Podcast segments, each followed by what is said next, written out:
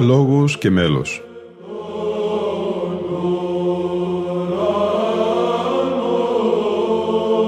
Προσεγγίσεις στη μυσταγωγία της ψαλτικής τέχνης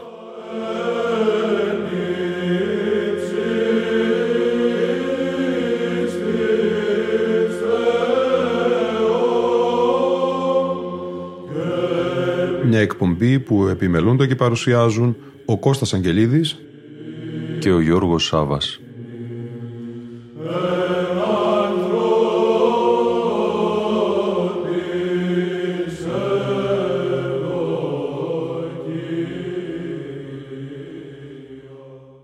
Συνεχίζουμε και στη σημερινή τρίτη εκπομπή την μετάδοση αποσπασμάτων από την ιστορική ηχογράφηση του 1990 εορτή της αρχής της Συνθήκτου και της Παναγίας της Παμακαρίστου στο Οικουμενικό μας Πατριαρχείο. Προεξάρχη, ο Οικουμενικός Πατριάρχης Δημήτριος, στους πατριαρχικούς χορούς ο Άρχον Πρωτοψάλτης της Μεγάλης του Χριστού Εκκλησίας Λεωνίδας Αστέρης και ο Άρχον Λαμπαδάριος της Μεγάλης του Χριστού Εκκλησίας Βασίλειος Εμμανουηλίδης.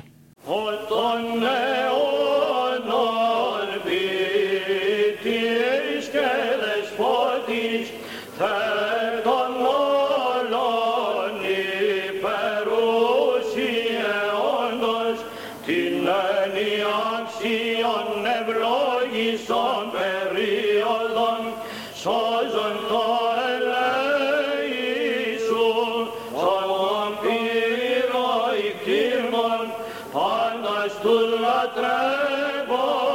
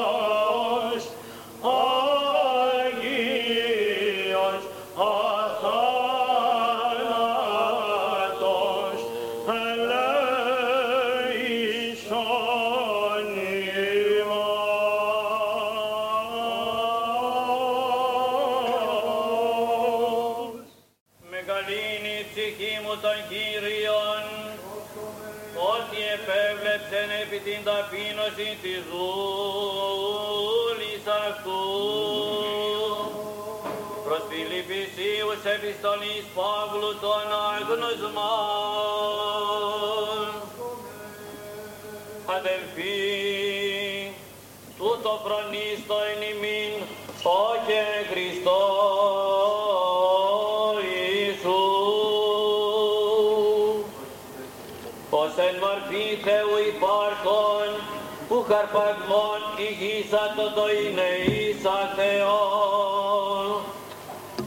Ale αυτόν εκένωσε μορφή δούλου λαβών, εν ομοιώματι ανθρώπων γενόμενος και σχήματι ευρεθείς ως άνθρωπος, εταπείνωσε αυτόν γενόμενος υπήκος μέχρι θανάτου, θανάτου δε σταυρού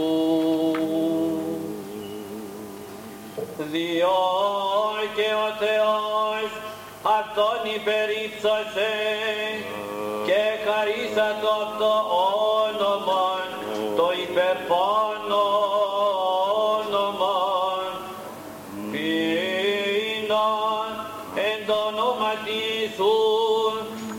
παγωνη κάμψη επουρανίων και πηγίων και κατακτονίων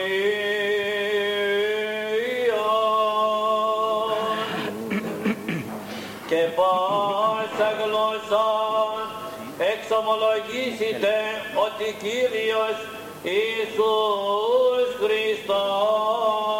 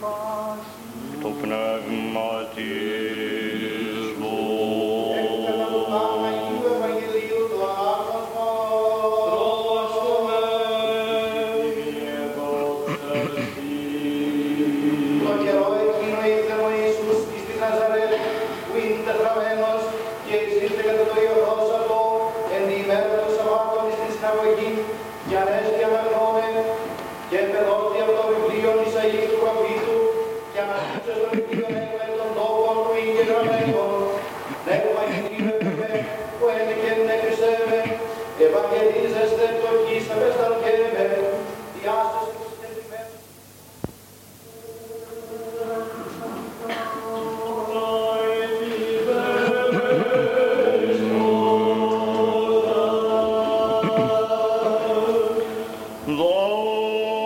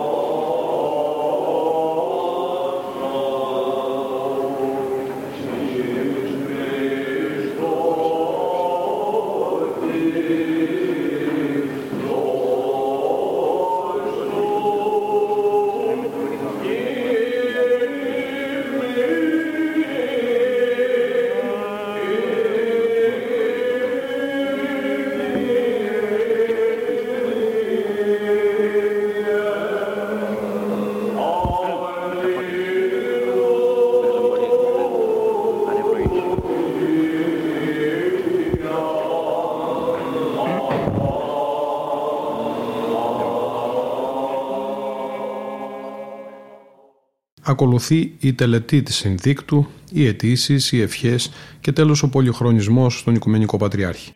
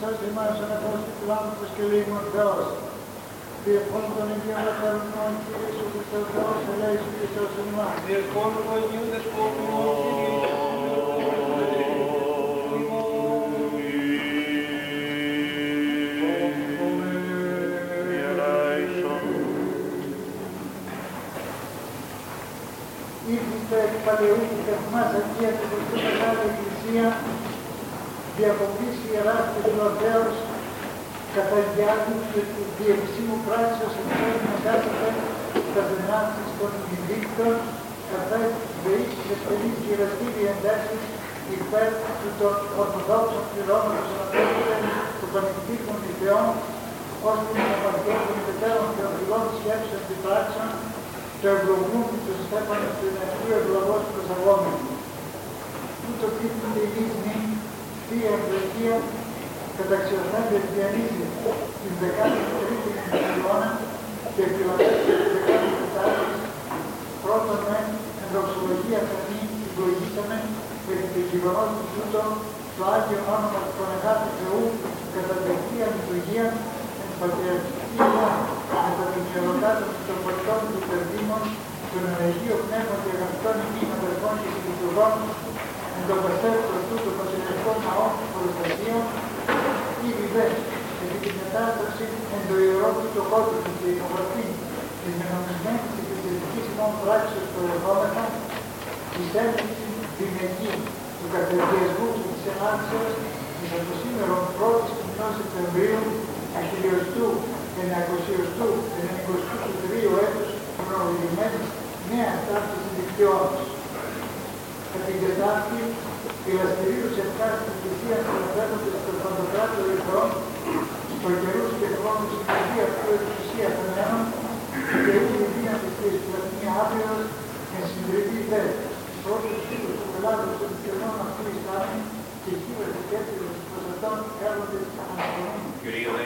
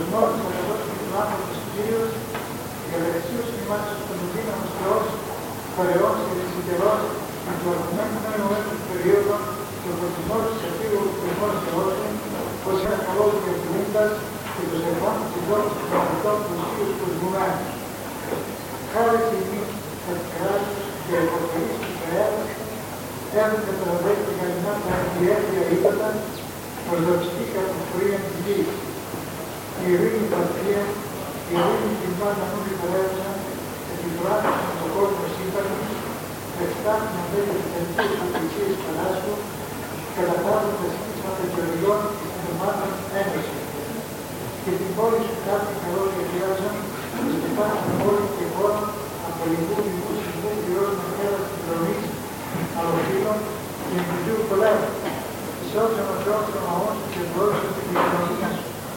Επίσκεψε την άπειρη εμπάθη και εις αγωγών επίτευξε αναπτύν της όρος υψηλών και άλλων.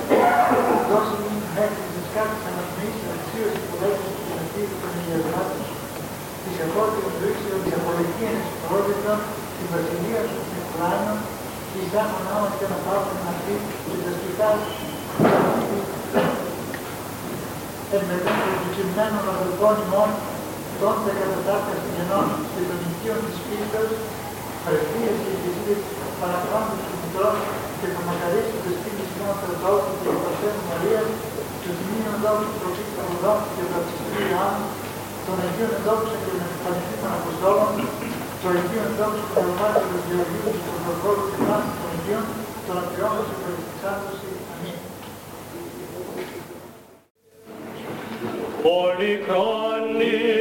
one be.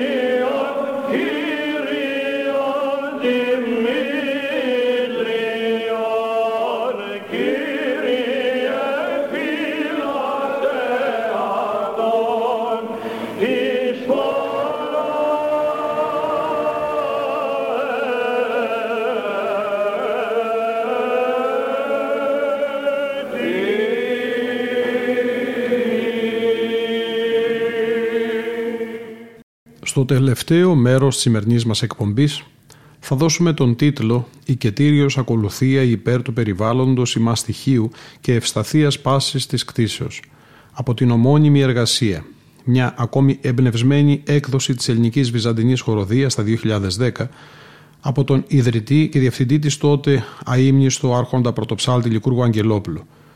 Είχε κυκλοφορήσει τότε έναν ψηφιακό δίσκο συμμετείχε σε κορυφαίες εκδηλώσεις όπως ήταν μια μεγάλη συναυλία στο Μέγαρο Μουσικής αφιερωμένες στην ακολουθία του Γερασίμου Μικραγιανανίτου για το φυσικό περιβάλλον και την προστασία του. Στο ένθετο της επιμελημένης αυτής έκδοσης διαβάζουμε κείμενο του ιερολογιοτάτου δόκτωρος πατρός Ιωάννου Χρυσαυγή με τίτλο «Ο Οικουμενικός Πατριάρχης Βαρθολομαίος και το Φυσικό Περιβάλλον». Κατά τις τελευταίες δύο δεκαετίες, ο κόσμος έχει γίνει μάρτυρας ανησυχητικών και επικινδύνων οικολογικών υποβαθμίσεων, διαρκώς αυξανόμενης αποτυχίας για την υλοποίηση περιβαλλοντικών πολιτικών και ενός συνεχούς διευρυνωμένου χάσματος ανάμεσα στους πτωχούς και τους πλούσιους της γης. Στο χρονικό αυτό διάστημα, κανένας άλλος θρησκευτικός ηγέτης σε παγκόσμια κλίμακα δεν έθεσε την οικολογική κρίση στο προσκήνιο της αποστολής του, όπως έκανε ο Οικουμενικός Πατριάρχης Βαρθολομαίο, ο πνευματικός ηγέτης της Ορθόδοξης Εκκλησίας, η οποία περιλαμβάνει περισσότερα από 300 εκατομμύρια πιστούς σε όλον τον κόσμο. Για τον Οικουμενικό Πατριάρχη το περιβάλλον δεν είναι μόνο ένα πολιτικό ή τεχνολογικό ζήτημα. Είναι κυρίως ένα θρησκευτικό και πνευματικό ζήτημα. Η θρησκεία καλείται να παίξει κυριαρχικό ρόλο, πνευματικότητα που παραμένει ως μη σχετιζόμενη με την εξώτερη δημιουργία, είναι τελικά άσχετη επίσης με το εσωτερό μυστήριο. Έτσι τα διακριτικά χαρακτηριστικά του οράματος του Οικουμενικού Πατριάρχου είναι η απλή ταπεινότητα, άσκηση και η Θεία Λειτουργία, κοινωνία. Σε όλα όσα λέει ή πράττει ο Πατριάρχης έχει τη συνείδηση ότι ο καθένας χωρίς εξαίρεση και ανεξαρτήτως ομολογίας ή θρησκευτικής πεποίθησης πρέπει να συμπεριλαμβάνεται. Ομοίως, κάθε επιστήμη και γνώση θα πρέπει να συνεισφέρει, κάθε πολιτισμός και εποχή πρέπει να συνενέσει. Ακόμη περισσότερο, ο Οικουμενικός Πατριάρχης συναισθάνεται ότι τα περιβαλλοντικά θέματα σχετίζονται με άμεσο τρόπο με τα πολυάριθμα κοινωνικά ζητήματα, τον πόλεμο και την ειρήνη, την κοινωνική δικαιοσύνη και τα ανθρώπινα δικαιώματα, τη φτώχεια και την ανεργία, διότι συνειδητοποιούμε όλο και περισσότερο τις επιδράσεις της περιβαλλοντικής υποβάθμισης στους ανθρώπους και κυρίως στις τάξεις των πτωχών. Ο Ορθόδοξος Χριστιανισμός διακηρύσει στη θεολογία του τη λειτουργία και την πνευματικότητά του εξίσου μια εξόχως ιερή άποψη και θέση για το φυσικό περιβάλλον, προτείνοντας ένα κόσμο που διακατέχεται πλήρως από το Θεό και ομολογώντας ένα Θεό ο οποίος σχετίζεται άμεσα με τη δημιουργία. Η βαθύτερη πεποίθηση είναι ότι αποσυνδέοντας τη δημιουργία από το δημιουργό, στην πραγματικότητα έχουμε από αγιοποίηση και τα δύο – και τούτο διότι ο τρόπος με τον οποίο σχετιζόμαστε προς τον περιβάλλοντα κόσμο ευθέως αντανακλά τον τρόπο με τον οποίο προσευχόμαστε στον Πατέρα ημών των εν της ουρανής. Για το λόγο αυτό ανταποκρινόμαστε στο φυσικό κόσμο με την ίδια ευαισθησία με την οποία απευθυνόμαστε στο Θεό. Όλοι μας κατανοούμε ότι πρέπει να φροντίζουμε για τις άλλες ανθρώπινες υπάρξεις οι οποίες δημιουργήθηκαν κατ' εικόνα και καθομοίωσιν, είναι καιρός πλέον να αναγνωρίσουμε την ανάγκη να φροντίζουμε για οτιδήποτε εμπεριέχει το ίχνος του Θεού. Πράγματι, οι Ορθόδοξοι Χριστιανοί αντιλαμβάνονται την ιδέα της αμαρτίας ως μια πείσμονα άρνηση της ανθρωπότητας να αποδεχθεί τον δημιουργηθέντα κόσμο ως ένα δώρο κοινωνίας, τίποτε λιγότερο από ένα άχραντο μυστήριο. Τον 7ο αιώνα δύο μυστικοί της Ανατολικής Χριστιανικής Εκκλησίας εύλογα και με σαφήνεια περιέγραψαν αυτήν την εσωτάτη σχέση ανάμεσα στη φύση, την ανθρωπότητα και το Θεό. Ο Άγιος Μάξιμος ο Ομολογητής αναφέρθηκε στον κόσμο σαν μια κοσμική λειτουργία, έναν υπέροχο βωμό στον οποίο προσφέρουν λατρεία οι άνθρωποι με δοξολογία και ευχαριστία. Ολόκληρος ο κόσμος αποτελείται από ένα ουσιώδες και βασικό μέρος αυτού του ιερού ύμνου – ο Θεός λοιπόν υμνολογείται από τον ήλιο και τη σελήνη, λατρεύεται από τα δέντρα και τα πουλιά. και ο Αβάς Ισαάκος Ήρος προέτρεπε τους υποτακτικούς του να αποκτήσουν μια καρδιά ευσπλαχνική που να φλέγεται από αγάπη προς όλα τα δημιουργήματα, για ανθρώπους, πτηνά και ζώα. Εάν σήμερα είμαστε ένοχοι για παράλογη σπατάλη και καταστροφή στον κόσμο μας, μπορεί αυτό να συμβαίνει επειδή απολέσαμε το πνεύμα της λατρείας και την πνευματικότητα της συμπόνιας και κατανόησης. Το χαρακτηριστικό των πρωτοβουλειών του Οικουμενικού Πατριαρχείου δεν είναι τόσο η επιτυχία, αλλά πρωτίστως η εν της πράγμασιν ταπεινότητα.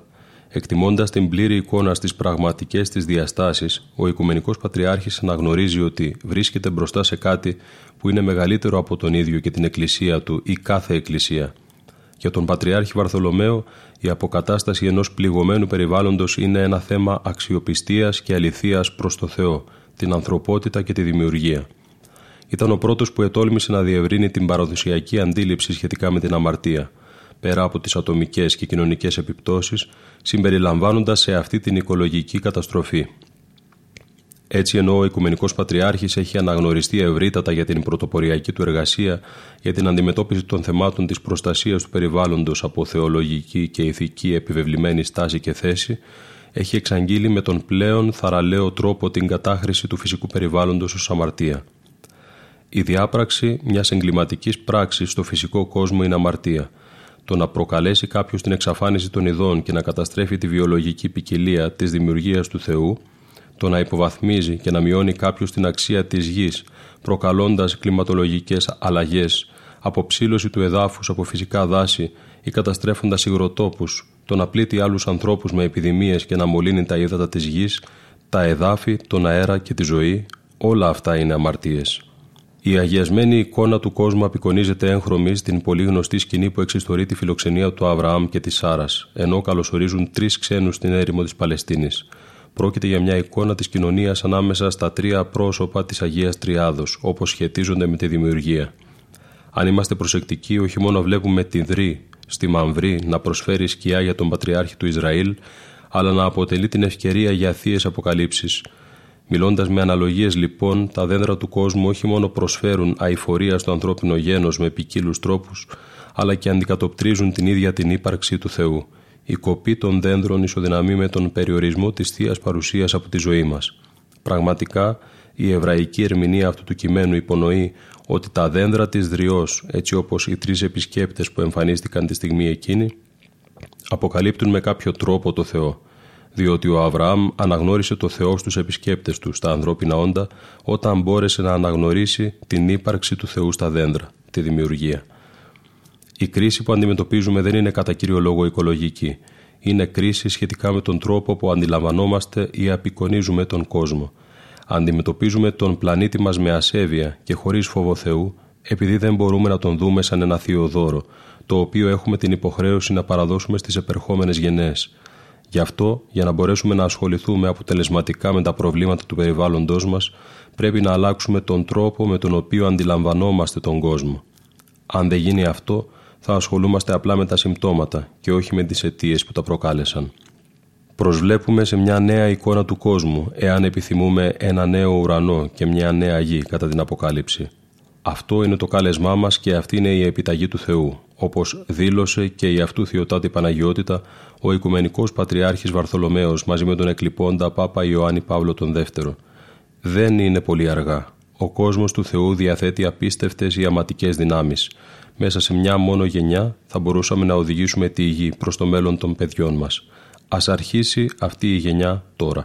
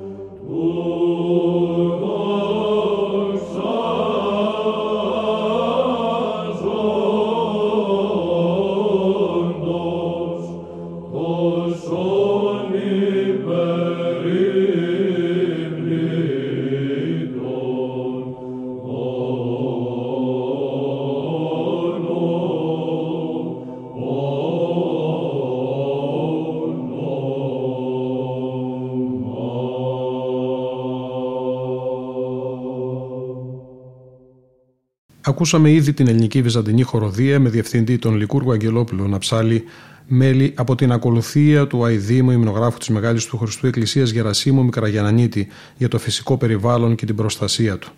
Ακούσαμε στοιχερά προσώμια του Μεγάλου Εσπερινού σε ήχο πρώτο, το δοξαστικό του Εσπερινού σε ήχο πλάγιο του Δευτέρου. Θα ολοκληρώσουμε τη σημερινή μας εκπομπή με την συμμετοχή του πρωτοπρεσβυτέρου Θωμά Χρυσικού σε αυτή την ειδική έκδοση. Θα τον ακούσουμε να ψάλει ένα ιδιόμελο της λιτής σε ήχο πρώτο. Ήταν η εκπομπή «Λόγος και μέλος» που επιμελούνται και παρουσιάζουν ο Κώστας Αγγελίδης και ο Γιώργος Σάβας. Στον ήχο ήταν σήμερα μαζί μας η Λίνα Φονταρά.